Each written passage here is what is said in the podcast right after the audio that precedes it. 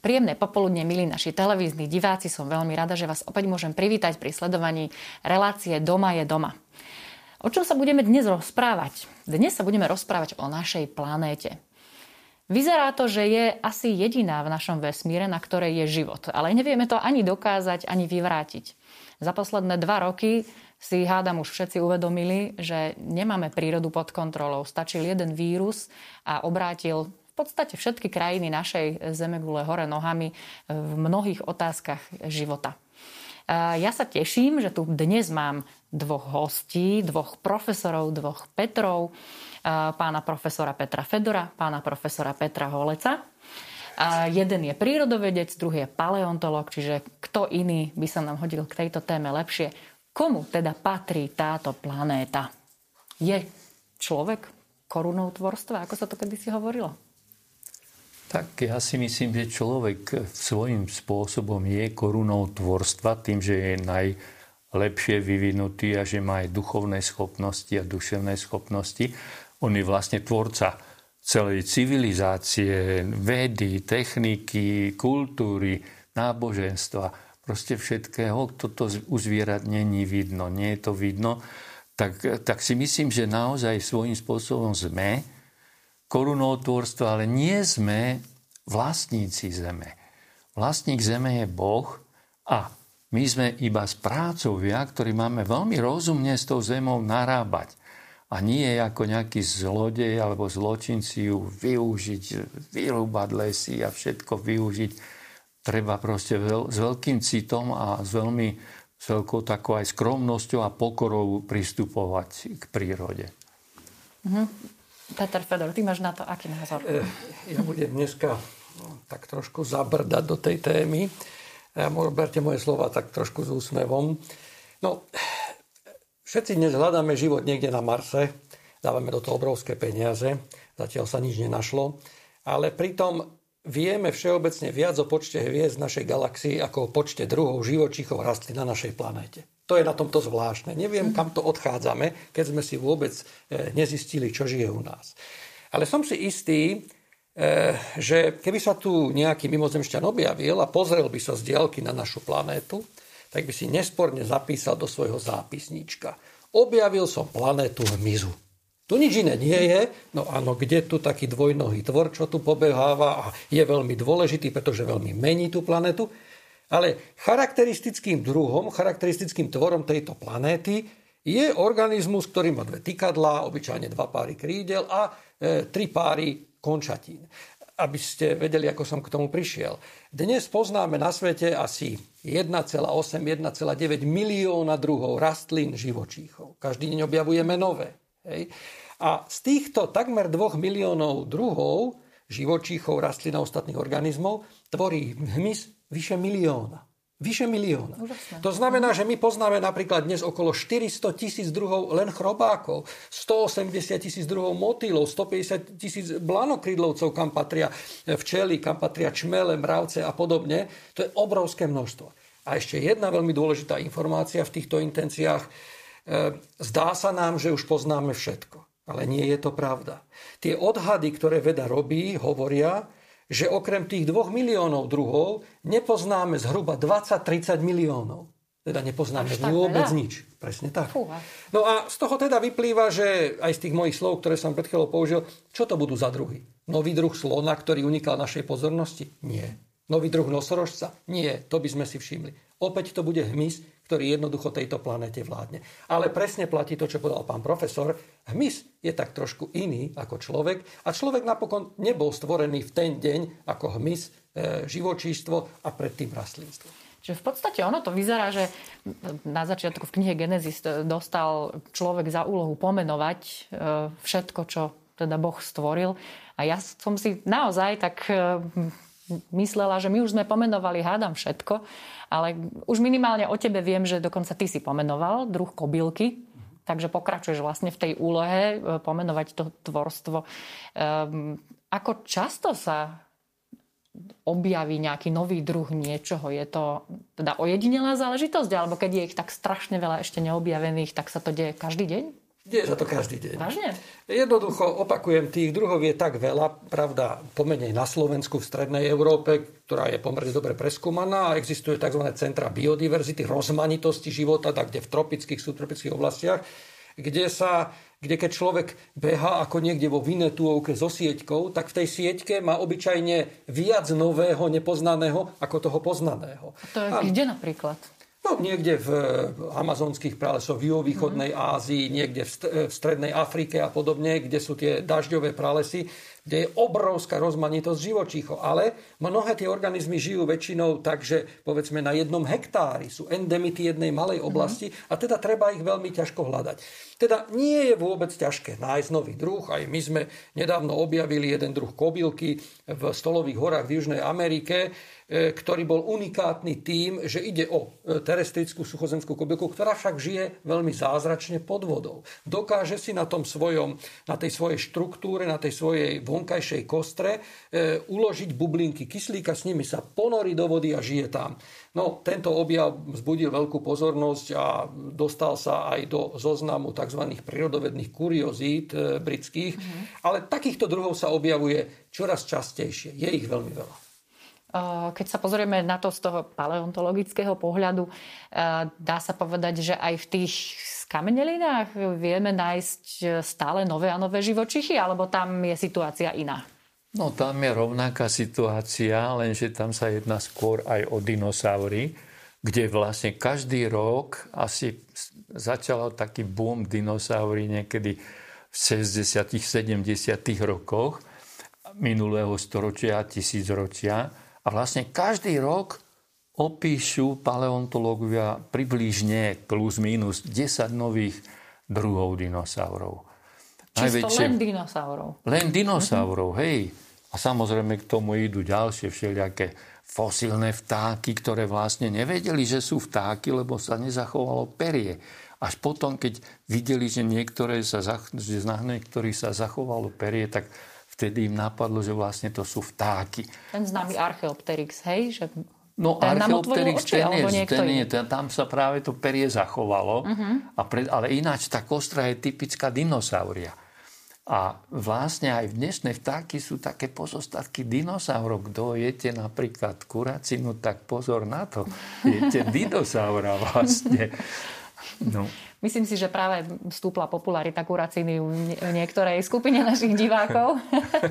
Minimálne tých, ktorí zdieľajú napríklad moje nadšenie z tínedžerských e, rokov pre dinosaury. Um, vráťme sa ale teda vzťah človeka a prírody. Uh, vyvíjal sa aj vzťah človeka k zvieratám alebo k niektorým živočíšnym druhom, alebo vlastne sa k ním stále správame plus minus rovnako. Existuje aj v tomto nejaká, nejaký historický vývoj?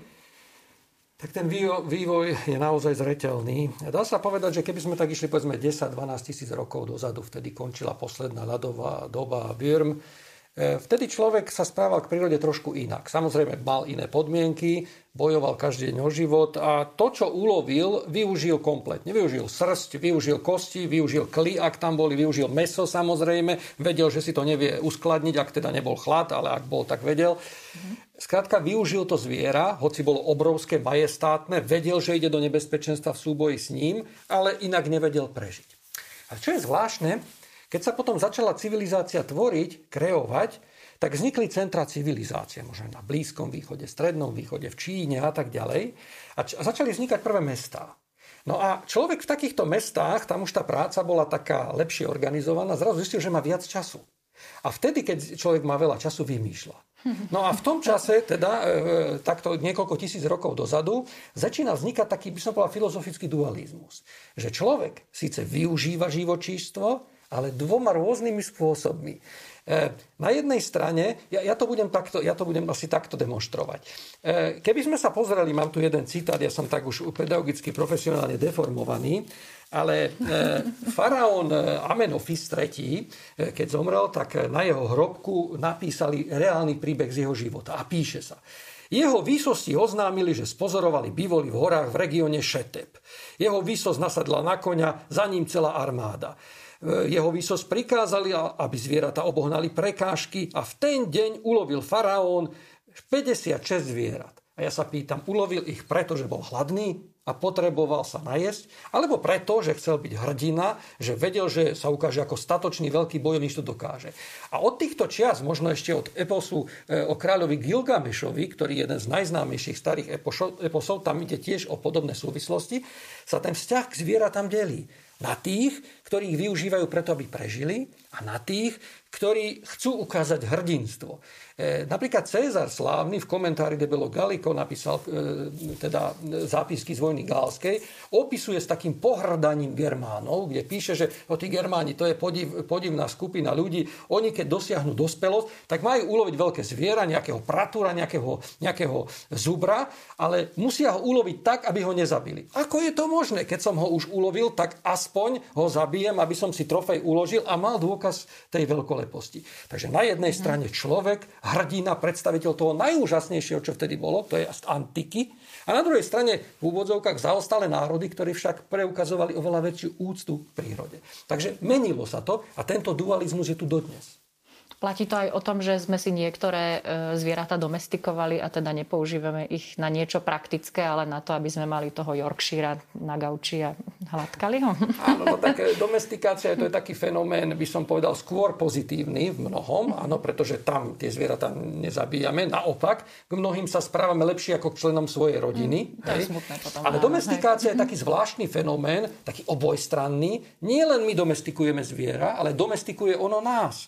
To znamená, že človek, povedzme 20-30 tisíc rokov dozadu, bol o inom. Mal bystré zmysly dokázal loviť, bol, bol, bol silný, hej, bol obratný. Ale tým, že zdomestikoval povedzme vlka a po, postupne ďalšie zvieratá, tomu umožnilo e, tak trošku degenera- ísť smerom ku degenerácii, stal sa pohodlný a teda naozaj platí, že aj pes alebo vlk e, zdomestikoval človeka. Čiže to taký zvláštny fenomén, kedy človek stráca tu tie svoje predispozície, ktoré kedysi mal, na úkor akéhosi komfortu.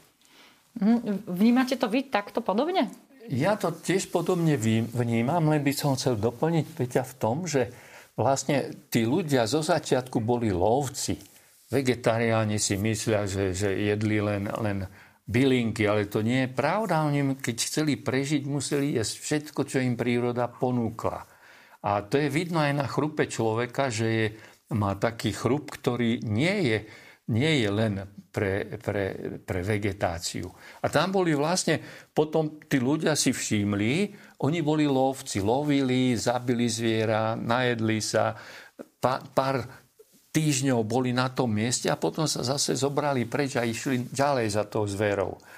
Ale potom vznikali ľudia, ktorí a z tých lovcov začali si všímať, že niekde rastie tráva a má dobre, dobre, dobre zrno je v nej tak začali to zrno, najprv to len tak rozsypali a jedli to len tak surové, potom si to začali pri ohníku, tam sa to upieklo, tam s tým to ešte lepšie chutilo a vlastne sa z nich stali polnohospodári.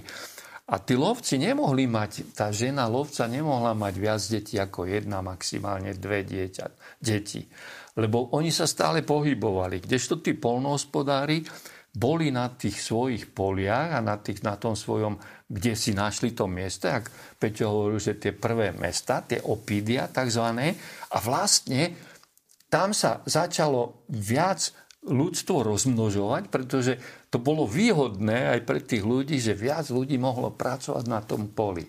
Čiže vlastne mhm. čím viac detí, tým viac pracovníkov na tých poliach a, a proste tým väčší, rýchly, rýchly rozvoj potom ľudstva nastal. Aj, aj, to v podstate aj naši starí, prastarí rodičia tam ešte v toto no, tak to je už, to je už nová doba, ale hovorím o tej starej, jak uh-huh. sa hovorilo potom, potom odsnení tej, tej poslednej ľadovej Ja doby. si dovolím e, pozvať aj našich televíznych divákov do našej relácie. Neváhajte, napíšte nám, môžete vyhrať e, krásne knižky o televízie Lux.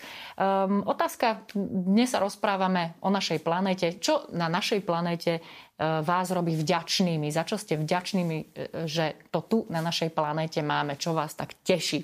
Neváhajte, napíšte nám, zapojte sa do našej debaty, ak máte otázku. Nech sa páči. My ju vieme použiť. Ehm, keď sa ale vrátime do tých e, ja by som povedala úplne až najstarších čias, nebudem to tu teraz nejako sofistikovanejšie hovoriť, ale vráťme sa napríklad ku, ku knihe Genesis. Um, tam je ten vývoj, to stvorenie sveta opísané nejakým spôsobom. Áno, v podstate sa stále na nejakej úrovni debatuje o tom, či tých 6 dní zodpoveda tomu vývoju, akým Zem v skutočnosti prešla. A sú uh, úplne extrémne názory, ktoré tvrdia, že to bolo presne tak. Sú ja neviem, nejakí kreacionisti, uh, ktorými sa možno zaoberá aj science fiction takým vtipným spôsobom, že kto tam tie skameneliny zakopal a prečo to už hovorím hej, v takých úvodzovkách. A zase na druhej strane ten vedecký pohľad, ktorý niektoré veci až prekvapivo niekedy dokazuje. Sú tam aj niektoré veci, ktoré by ste povedali, že nesedia? Ja myslím, že tam si treba uvedomiť jednu vec. Pri Genesis je vždycky zdôravnené. Boh stvoril prvý deň, druhý deň, tretí deň. Čiže tam išlo o to, že to židovské náboženstvo sa oddelovalo od tých ostatných tým, že verili v jediného Boha. Kdežto tie ostatné náboženstva mali množstvo božstiev, lesov, vôd, ja neviem, planét a všeličoho možného. A tam je dôležité to, že stvoril toto, toto, toto. A čo sa týka tých šiestich dní, ja neviem presne, či sú to naše ľudské dni alebo Božie dni. Pretože svätý Peter v svojom druhom liste píše, že keď na ňo dorážali tí jeho veriaci, že kedy už príde pán, a on im hovoril, že Bohu je jeden deň ako tisíc rokov a tisíc rokov ako jeden deň, lenže oni vtedy nevedeli milióny rokov ani si predstaviť, ani my si nevieme predstaviť, ale matematicky vieme a vtedy to nevedeli. Čiže on povedal tisíc rokov, mohlo to byť milióny rokov. A to je vlastne, ja, ja v tom cítim tú úžasnú Božiu mohutnosť a takú, takú dôstojnosť toho Boha, že to, že to trvalo tak dlho a postupne on začal jednobunkovce a síce e, také, ktoré nemali od, dobre oddelené jadro od cytoplazmy, čiže tzv. prokaryotické bunky, potom asi pred 1,5 až 1,4 miliardami rokmi sa objavili prvé e, eukaryotické bunky, ktoré majú už plno vnútri, vnútri v sebe majú plno všelijakých organel. A ako to rozlíšili vlastne, že toto je eukaryotická, toto prokaryotická? Veľkosťou lebo tie prvé bunky, tie bakteriálne bunky sú drobné, to sú jak pendlikové hlavičky a keď, eventuálne takto. Keď by ste pod, pod, pod, pod, porovnali tie bunky, tak tie prokaryotické sú veľké ako povedzme tenisová lobdička a tie eukaryotické sú ako fotbalová lopta. Takže vlastne tí paleontológovia, ktorí videli v tých rézoch tých hornín takéto bunky, tak vedeli, že aha, toto je určite už asi eukari, eukaryotická bunka. A to sa udialo medzi 1,4 až 1,5 miliardy rokov pred dneškom. Hej, čiže, a potom následoval veľmi dlhý vývoj týchto jednobunkovcov a tie, pro, tie prokaryotické bunky, oni ležali na dne. Na dne mora. Čo tam robili? Žrali tú organickú hmotu, ktorá sa tam vytvorila predtým a naučili sa vlastne potom neskôr vznášať sa vo vode, že si vytvorili nejakú kvapočku tuku alebo nejaké organely, ktoré vyčnevali z tej bunky na všetky strany, ako napríklad semiečko, semiačko púpavy, že ono môže letieť, keď má ten, má ten parazólik taký. Hej, čiže má lietacie zariadenia. Keď to je vo vode, to je to isté. Vo vode sa tiež vnášajú tie organizmy. Takže vlastne až potom začali vznikať pred 660 až 700 milión, miliónmi rokmi prvé mnohobunkovce. Prvé mnohobunkovce. No a potom už nastáva Kambrium, kde, o ktorom sa hovorí, že to je výbuch života výbuch života a do roku 1936 geológovia mysleli, že život vznikol práve v tom Kambriu. Ale v tom 36. jedna americká paleontologička zobrala veľké auto, tam mala mikroskop, tam mala zariadenie na, na rezanie hornín A zistila, že dávno predtým boli tieto jednobunkovce. Tak asi toľko, aby som neunavoval veľmi. Ja by som toto počúvala ďalej úplne. Ja by som si to aj na, na dobrú noc dala ako rozprávku. Je to úplne úžasné. A vidím, že ideš k tomu niečo povedať? Idem k tomu niečo uh-huh. povedať. Samozrejme nechcem, aby to vyzeralo ako kliše. Ja možno by som skúsil z trošku iného konca porovnávať Bibliu a porovnávať nejaké vedecké práce o povedzme, paleontologicko-evolučného charakteru je ako porovnávať encyklopédiu Slovenska a autoatlas Slovenska. Jednoducho nie je niečo medzi nimi, to je mm-hmm. samozrejme, o každom nájdete v tom druhú informáciu, ale e, jednoducho e, encyklopédia vznikla na to, aby mala svoje informácie a Atlas má svoje informácie. Je to veľmi ťažko porovnávať a je to absolútne zbytočné, pretože dôležitý je účel, na čo to je. Treba si uvedomiť, že že jednoducho, e, e, keby bol Boh e, akýsi treťotriedný cirkusánsky kúzelník, tak zoberie čarovnú paličku a spraví to za 6 dní, tu vyrobí svet. Ale on nie je. On je geniálny. On je dokonalý vo svojej tvorbe. To znamená, ovláda všetky tie poznatky genetiky, ekológie, evolúcie a teda tvorí to veľmi zložito. Ale ako by sa čítala Biblia tisíc, dve tisíc, tri tisíc rokov dozadu, keby tam písalo chromozómu, ja. o speciácii, veď by tomu nikto nerozumel, aj dnes by mali ľudia problémy. Áno? Čiže neporovnávajme to, oni nie sú v kontradikcii, tieto dva dokumenty dôležité, mm-hmm. ale jednoducho, jednoducho e, je, je medzi nimi prepojenie. Pravda je, že keď sa vytvoril život niekedy možno pred 4 miliardami rokmi, hej, sotva pol miliardy rokov sa krejujúcej Zeme, tak všetky jeho základné aspekty, všetky jeho dimenzie podliehajú odvtedy dodnes neustálemu zložitému procesu, ktorý nazývame evolúcia. Tá evolúcia znamená vývoj. A ten vývoj je progresívny vo väčšine prípadov, hej, smeruje ku, ku zvyšovania zložitosti tej, tej hmoty života a takisto ku diverzifikácii, rozrôzňovania.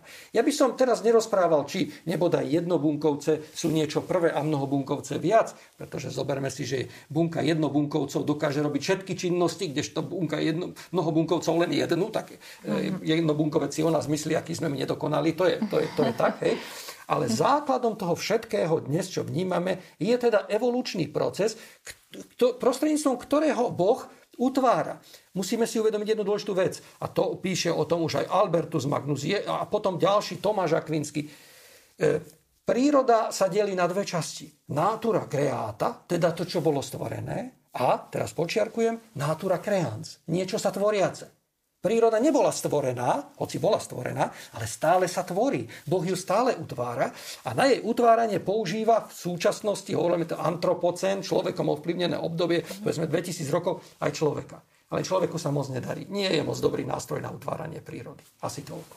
Mm-hmm. Ešte by som chcel doplniť Peťa, že vlastne on dobre povedal, že Biblia je vlastne kniha o Bohu a jeho láske k človeku. To nie, nemožno tam hľadať prírodovedecké eh, nejaké veci, lebo oni nevedeli, tí starí ľudia nevedeli nič. Tam sa nedostane človek k informácii o krvinke alebo o niečom takom, čo vtedy nemohli vedieť. No, to je, to je jedna vec. A druhá vec, to som zabudol, takže sa omlúvam, ale druhá vec bola, No nič, pôjdeme ďalej. Ja vám hneď dám slovo, pán profesor, keď si spomeniete. Nie, nie, nie, no, nie to... Budete to... mať čas e, o tom ešte chvíľku premyšľať, pretože my si teraz pustíme pesničku a ešte predtým pripomeniem tú našu otázku. Čo vás, milí naši televízni diváci, robí vďačnými na našej planéte, či už sú to zvieratá, rastliny, e, krásna príroda, krásne počasie, čokoľvek, čo vás vo vašom každodennom živote na našej planéte teší. Napíšte nám a vypočujte si túto pesničku a ešte nás príďte pozerať ďalej. Budeme pokračovať v tejto úžasnej debate.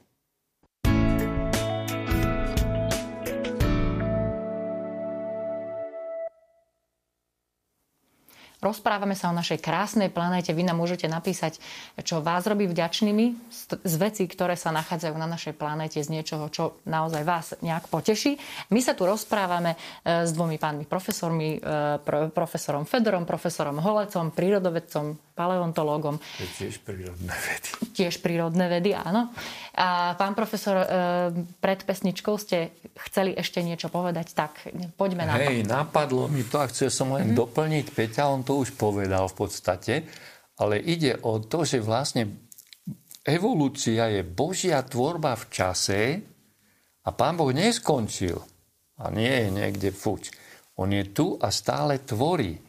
Čiže tak, tak to treba vnímať. A tvorí v zmysle, že aj vznikajú nejaké druhy živočíchov? Aj v tom stále? zmysle to tvorí, ale aj v tom, že sa rodia noví ľudia aj, a nové bytosti sa rodia, ale aj nové druhy. Samozrejme, väčšina ľudí si myslí, že ten druh je niečo skalopevne daný, ale to človek popísal, že toto je takýto druh. A ďalší človek môže prísť od 10 rokov a povie, nie, to není taký druh a povie, je to iný druh. Čiže ten druh nie je niečo skalopevného, je to proste vo vtedajšom ponímaní je to správne. A keď prídu nové poznatky, môžu to zmeniť. Napríklad v Afrike žije slon africký a Loxodonta africana africana a Loxodonta africana cyclotis. Ten má okrúhle uši. Teraz prednedávnom, ja neviem, už je to asi dosť dávno, e, vedci sa rozhodli, že to sú dva druhy. Lebo pôvodne to bolo ako poddruh. Jeden poddruh Afrikána afrikána, druhý poddruh Afrikána cyclotis. A teraz sú to dva druhy. Tak ja len chcem upozorniť na to, že ten druh nie je nič nemenné, nič dokonale postavené proste. Okrem toho teda Peťovho druhu tej, tej saranci. To je, to je poklona, áno. No, ja by som k tomu snad ešte dodal, že áno, tá genialita Boha je aj v tom, že ten život je neskutočne dynamický. Áno, speciácia, tvorba nových druhov je neustály proces. Nové druhy vznikajú, tvoria sa, zanikajú. E, jednotlivé geologické éry ako keby pripomínali silný evolučný ring. Napríklad, e, kto by si bol niekedy predstavil, že niekedy v druhohorách, mezozojku, tak neuveriteľne úchvatná skupina, ako boli dinosaury, prispôsobené na život v ovzduší, vo vode, e, na, na suchej zemi, niekedy e, na konci mezozojka, možno pred 65 miliónmi rokov, vyhynie, vyhynie a že je bude nahradená evolučne úspešnejšou, ale dovtedy takmer neznámou a nenápadnou skupinou tzv. terapsidných plazov, ktoré naozaj žili nenápadne prípadne, ale povedzme mali stálu teplotu tela a to sa, z nich sa stali predkovia náš cicavcov. A štvrtohory, v ktorých dnes žijeme, tiež predstavujú strašne krutý evolučný ring. Sú v ňom dvaja súpery. Na jednej strane tých milión, minimálne milión známych druhov hmyzu, ktorí sú neuveriteľne dobre prispôsobili na život. A na druhej strane 5000 druhov cicavcov, len 5000 druhov cicavcov, avšak na čele z homo sapiens nami ľudia. A každý je silný bojovník, sú to rovnocenní súperi. E, človek napríklad tým, že jeho činnosťou každú jednu hodinu, každú jednu hodinu, ktorú tu dnes aj prežijeme, vyhynú na planéte štyri druhy organizmov. Nenávratne, navždy, irreverzibilne, čiste ľudskou činnosťou. A na strane druhej aj hmyz je zdatný súper, pretože napríklad len prostredníctvom komárov rodu Anopheles dokáže nakaziť maláriou ročne niekoľko 100 miliónov ľudí, z ktorých 2-3 milióny tomuto ochoreniu e, aj podľahnú. A teda, keď raz tie štvrtohory skončia, to hovorím teraz tak, tak trošku nadnesené a s úsmevom, uh-huh. a objavia sa raz piatohory, to my sa už nedožijeme, tak budeme vedieť, kto je víťaz. Či človek, alebo hmyz. A ja si myslím, a teraz to opäť z úsmevom hovorím, že hmyz nie preto, že by e, som sa ním zaoberal, čo sa aj zaoberám, ale najmä preto, že človek v poslednom období prejavuje neuveriteľne samodeštrukčné akty. Hej. Ničí životné prostredie a ničí sám seba. Tak aby nezlikvidoval sám seba. Pili si konár pod sebou samým a ešte by som ale mm-hmm. chcel doplniť, že dinosaury neboli vodné a niektoré žili aj pri vode, aj chodili do vody, ale neboli lietajúce. To boli iné druhy plázov, ale teda tých plázov aj bolo obrovské množstvo v tých druhohorách. Plázy vo všeobecnosti. A, a len ako také, také myšky alebo také pod veľkým tlakom týchto všetkých plázov, aj dinosaurov, aj vodných, aj vzdušných, lietajúcich plázov, vlastne žili tie cicavce. Cicavce vlastne vznikli vo vrchnom triase, vtedy vznikli aj, aj dinosaury a vznikli aj prvé vtáky.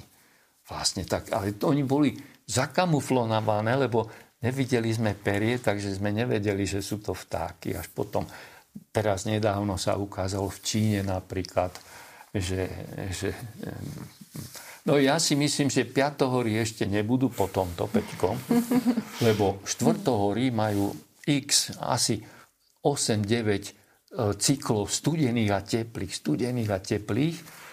Teraz strásia všetci, že, že oteplovanie nejaké hrozné a, uh-huh. a, a hlásia, že budú veľké teploty.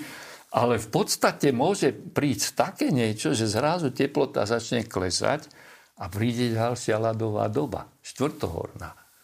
Čiže to bude, to bude veľká katastrofa aj pre človeka, aj pre hmyz, aj pre všetky ostatné organizmy. Ale vždycky na Zemi je to tak, že sú miesta, kde organizmy môžu prežiť nejako, tzv. refúgia, kde sa môžu schovať. Aj, aj v týchto, u nás boli refúgia napríklad v severnom Maďarsku, a na niektorých takých chránených miestach a v, a v okolí Stredozemného mora. A keď chlad odišiel, tak okamžite tie zvieratá sa začali rozmnožovať a začali sa šíriť smerom na sever, na severovýchod, na severozápad. Proste všetkými smermi. Že naplnili tak. to, čo zostalo uvoľnené. Áno.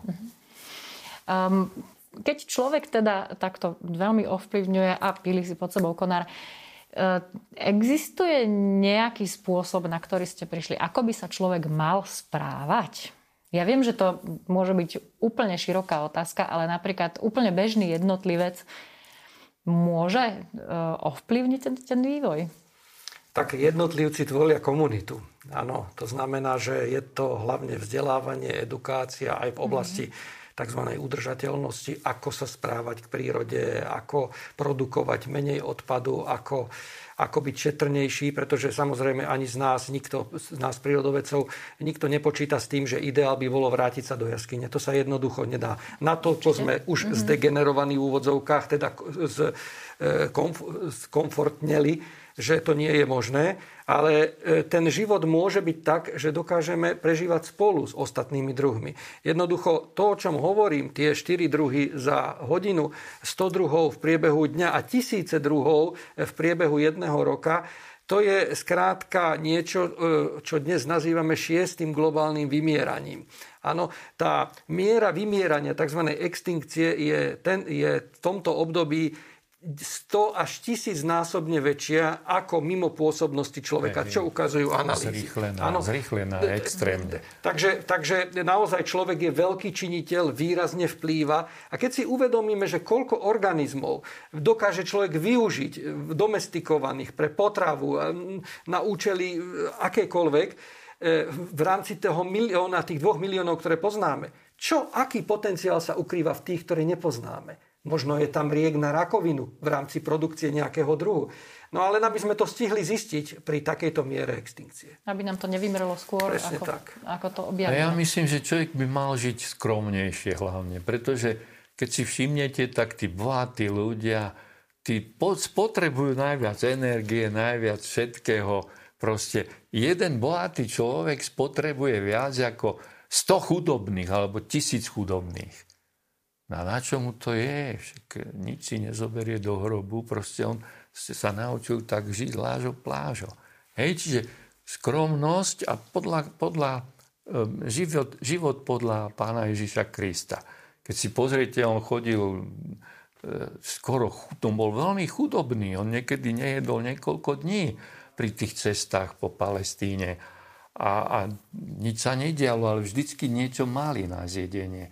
Nehovorím, aby sme aj my takto žili, ale keby sme sa tr- každý trošku uskromnil, tak by nebolo toľko odpadu, nebolo by toľko zbytočných vyhodených potravín a tak ďalej. Čiže, čiže toto by som... A ono s tým luxusom trošičku súvisí aj cestovanie, že si sem aj prinesieme hey, hey. veci, už aj len o koronavíruse, keď sa budeme rozprávať, tak vlastne tá pandémia vznikla tým, že cestujeme po celom svete lietadlom. Jeden deň ste tu, druhý deň ste tam hey, hey, hey. a už sa to môže šíriť ďalej. Um, ale netýka sa to len vírusov. Ja viem, že ty sa napríklad zaoberáš inváznými druhmi, čo je opäť jedna strašne zaujímavá, strašne široká kapitola. Máme tu niečo zaujímavé invázne momentálne na Slovensku?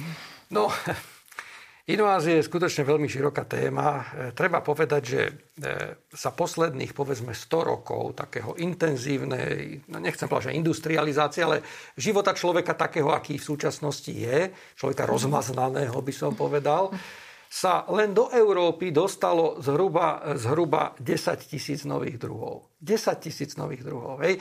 A e, keď to tak zoberieme, platí také pravidlo, že 1%, 10% e, z týchto 10 tisíc druhov sa aj ujali, oni nie len, že prenikli, ale sa ujali v prírode, a 1% sa dostáva do nejakej zápornej interakcie so človekom. Napríklad ako nové druhy parazitov, nové druhy škodcov, nové druhy rastlín, jedovatých živočíchov, áno, e, e, ktoré teda spôsobujú človeku problémy. Napríklad Európska únia každý rok vynakladá asi 10 miliard eur, 10 miliard eur, to by školstvo kvitlo, keby tam tie peniaze išli, na to, aby bojovala s biologickými inváziami. Takže je to vážny problém a samozrejme opätovne človek nevníma tie tisíce druhov, ktoré sa tu objavia a nevidí ich. Ano, väčšinou hmyzu opätovne. Ale napríklad od roku 2007 vnímame na Slovensku pri jednoduchom bodnutí komára prípady, že sa do, do, do človeka dostáva veľmi nebezpečný parazit e, rodu Dirofilária, červ, ktorý, sa, ktorý inak parazituje v pľúcnych arteriách e, psov, ale u človeka sa dostáva do oka.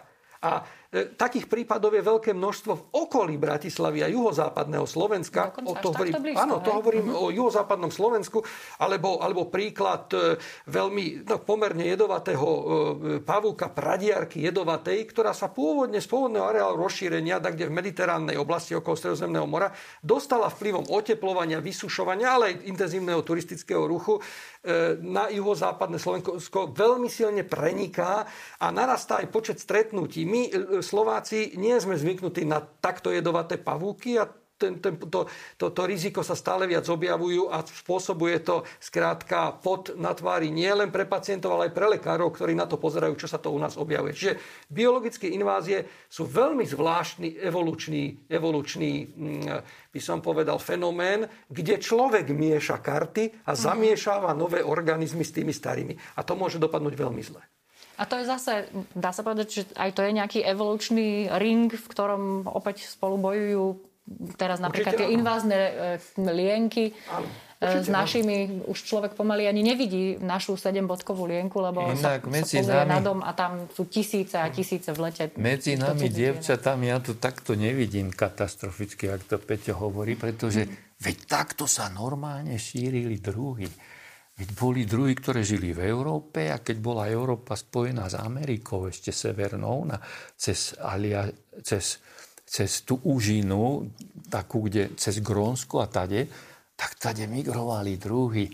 Nikomu to nevadilo, lebo v človeka bolo málo. A, a teraz mi sa nezdá, že je to niečo strašné, alebo tie korytnačky americké, čo sú tie vodné korytnačky. Však naše už tu nie sú, tak prečo by sme nemohli sa potešiť s americkou korytnačkou? Je, je to v poriadku, že máme v Petržalke v ramenách nám sa ja si myslím, že, že je to pekné, nie že, že je to normálne. Je to veľmi pekné. Dokonca ja som mal takú myšlienku, ale to radšej pred Peťom ani by som nemal. Vypustiť stádo na Anduo niekde na záhorie, na tie roviny tam. To by bola nádhera. Je pravda, že v minulosti dochádzalo k veľkému pohybu, zmenám areálu, rozšírenia jednotlivých druhov, ale vo väčšine prípadov nešlo o takú rýchlu záležitosť, tak dynamickú, ako dochádza teraz. Že tie organizmy sa dokázali nejakým spôsobom prispôsobiť. Ale skrátka, keď sa sem dostane korytnačka písmenková, najmä ide o písmenkovú, ktorá sa chová, ktorá je veľmi, veľmi vhodná na chov, ale pravda, keď už je dospelá, tak nie je tak atraktívne farebná, tak ju deti vyhadzujú do jazierok okolo. A táto korytnačka jednoducho spôsobila, formou konkurencie, e, že, že, že vytlačili našu pôvodnú korytnačku močiarnu. No, čiže, čiže toto je jeden z činiteľov, ako človek pôsobí na pôvodné organizmy, ktoré tisíce rokov možno sa vytvárali a prispôsobovali na život e, v týchto podmienkach a tie sú vytláčané. Áno, na jednej strane sa dokonca zvyšuje biodiverzita, vyzerá to veľmi dobre, nie? rastie počet druhov na Slovensku. Ale čo to má za následok, keď tie pôvodné druhy, ktoré sú zraniteľné, ktoré nie sú prispôsobené na takú silnú konkurenciu, vypadávajú, tak to je, to je podľa môjho vážny, názoru vážny problém. No ja si myslím, že tie invázne druhy nemusia byť len zlé môžu byť aj dobré. Prečo? Môžu byť užitočné, môžu Sú. byť opelovače, alebo ja neviem, môžu byť čokoľvek. Ja zase v tom nevidím nejakú katastrofu, ale to je ten môj pohľad paleontológa, ktorý vidí, že, že organizmy sa pohybujú v teréne, že nie sú viazané žiadnou hranicou, ako sme my viazaní, alebo sme boli viazaní a aj teraz sme viazaní. Proste oni si chodia ako chcú. Vtáky lietajú, kde chcú a, a myz lieta, kde chce a komáre lietajú, kde chce a tak ďalej. Čiže, čiže mne sa to nezdá nejaké strašné. Mne to pri tých korytnačkách nevadí. Pri pavúkoch sa priznám, že už ten mi to názor, také sympatické nie je. Ten názor sa odvíja od toho, akú skupinu to ovplyvňuje. Hej, e, keď sa u nás objavili, e, objavila e, harmónia, teda to je tá azijská lienka, tak na prvý pohľad to vyzeralo veľmi dobre, pretože likvidovala vožky, e, prirodzená ochrana Lenže problém bol, že jednoducho e, ona sa tak dokázala namnožiť, tak zvýšiť tú populáciu, že tie jednotlivé lienky padali do zbieraného hrozna a veľmi výrazne menili chuť vína. Vlastnosti. No, Vinársky priemysel trpí v niektorých oblastiach juhozápadného mm-hmm. Slovenska práve inváznou lienkou. A teda samozrejme, keby ste prišli k tým vinárom, ktorých biznis stojí a povedali, že ale hore dole lienka, no oni majú s tým vážny problém. Čiže mm-hmm. opakujem, to 1% sa dostáva do zápornej interakcie s človekom človekom a, a je to vážny problém aj pre zdravie človeka, e, aj pre ekonomiku človeka. O, o škodcoch skutočne ani nehovorím. Musím si dať pozor na vinárov. Takže ja ale teda, teda trošičku zase o tej témy sa, sa vrátim k tomu, čím sme, o čom sme sa začali rozprávať tak v úvode, lebo ja by som v tejto prírodopisnej e, časti pokračovala aj naďalej príkladov. Ja viem, že ty vieš rozprávať nádherné príbehy o rôznych živočišných druhoch. Ale vráťme sa e, k, to, k takému vzťahu vedy a viery. Um, nepôjdeme už naspäť do knihy Genesis, ale bavili sme sa tu aj o tom, že by si človek možno aj pre zachovanie Eh, prírody a pomáhanie jej mal rozširovať svoje obzory. Um, aj sa tak hovorí, že eh, vedci tým, čím viacej skúmajú, tým bližšie sa možno dostávajú aj k vzťahu k Bohu. Možno sú ale aj vedci, ktorí presne pretože sú vedci, tak neuznajú, že existuje takéto niečo nadprirodzené. Vy to ako vidíte pri takýchto debatách? Pomáha veda v tom hľadaní Boha, alebo je práve prekážkou? Alebo kde no je ja si myslím, že, že človek je rozhodnutý. Uverím alebo neuverím. Máš, máme dve možnosti. Boh buď je, alebo nie je. A niekto si povedie, povie, pre mňa nie je, hej? Alebo pre mňa je. A potom už má tú vedu a už sa venuje vede a už nemyslí na Boha ani na nič. Ale keď nemyslí ani na svoj život, že ako môže skončiť, tak to je veľmi katastrofické. Hej? Pretože vlastne no, Boh poslal svojho syna, aby nás spasil, aby nás vyťahol z tých hriechov a z toho marazmu, v ktorom človek bol, aby mohol dosiahnuť do neba, aby mohol prísť k nemu.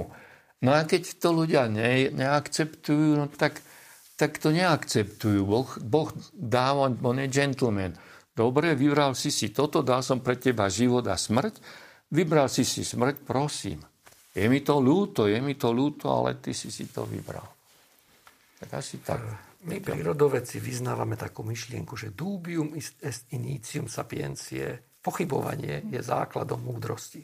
Tým sa líšime od mnohých ľudí, vymýšľame a rozmýšľame nad tým, ale predstavte si, že sa o malé dieťa stará matka, on, to dieťa cíti jej starostlivosť a nepotrebuje dôkaz nejakého genografického testu, či je ozaj jeho matka. Cíti to. A tak aj mnohí ľudia, tá viera skutočne je o niečom je o uverení, o každodennej, každodennej skúsenosti, že ten Boh sa o nás stará. Ale zároveň chcem povedať, že že jednoducho každý človek, aj vedec, aj prírodovedec, je len človekom. A že v priebehu života sa objavujú svetlejšie aj horšie chvíle. Napríklad Charles Darwin, e, ktorý, ktorého životný príbeh, e, dielo, postulát e, bolo historicky zneužité na boje, na, pre boj proti, proti viere, je pochovaný v katedrále. Kto to kedy videl? Aby taký ateista bol pochovaný? Nie, nebol ateista. Hej. E, pracoval na e, evolúcii, pýtal sa, neveril báchorkám, ale hľadal tú dokonalosť, dômyselnosť Boha a jeho evolúcie, ako to celé funguje. A aj on mal zlé chvíle, napríklad zlomový bol rok 1851, kedy mu zomrela najmilovanejšia dcéra Enny, on mal viac detí, ale túto nejak osobitne. No tak podobne ako De Profundis, Hviezdoslavov, výkrik obžaloba Boha v tej najväčšej bolesti. Ale takí sme my ľudia. Ale, ne, ale nepochybujeme o jeho existencii. Sme len omylní a, a tiež prežívame plusy a minusy. Čiže tým len chcem povedať, že vedci sú v tomto úplne rovnako ako ostatní ľudia. Mňa, mňa veľmi veda neovplyvňuje, či verím alebo neverím. Áno, každý deň zistujem, že je, tá, to, to, ten, je, že Boh neskutočne dokonalý, neskutočne geniálny, ako sa mu to podarilo, ale veda ma o tom nepresvedčila. Ani si nenašiel v práci nič, čo by ti tak pomohlo? Dôkazy nie. Uh-huh. Keby sme no. hovorili o dôkazoch hneď. U nejakého fyzika si to možno uh, viem predstaviť, keď... Ľahké by bolo uveriť, keby sme uh-huh. mali dôkazy. Ale v tom je tá podstata, že uh-huh. ich nemáme. A v tom je sila, či uveríme alebo neuveríme. Každý by uveril, keby bol dôkaz. Hej, to je no taká to skúška. uveriť. No, hej, to, to jednoducho je o niečom inom ako o vedeckom potenciáli, o intelekte. Každý to cíti trošku inak. A keďže sa celý život pohybujete vo vedeckých kruhoch, celý dospelý život, tak e, viete to tak nejako odhadnúť, že či medzi vedcami je viac veriacich ľudí, či menej veriacich, alebo existuje to, ja neviem, že prírodovedci sú menej veriaci a e, ja neviem, filozofi viac, alebo neviem, práve som si vymyslela nejaké. Myslím si, že medzi astronómmi sú dosť veriaci ľudia, lebo oni sa zaoberajú tými hlbinami toho vesmíru uh-huh. a tam môžu...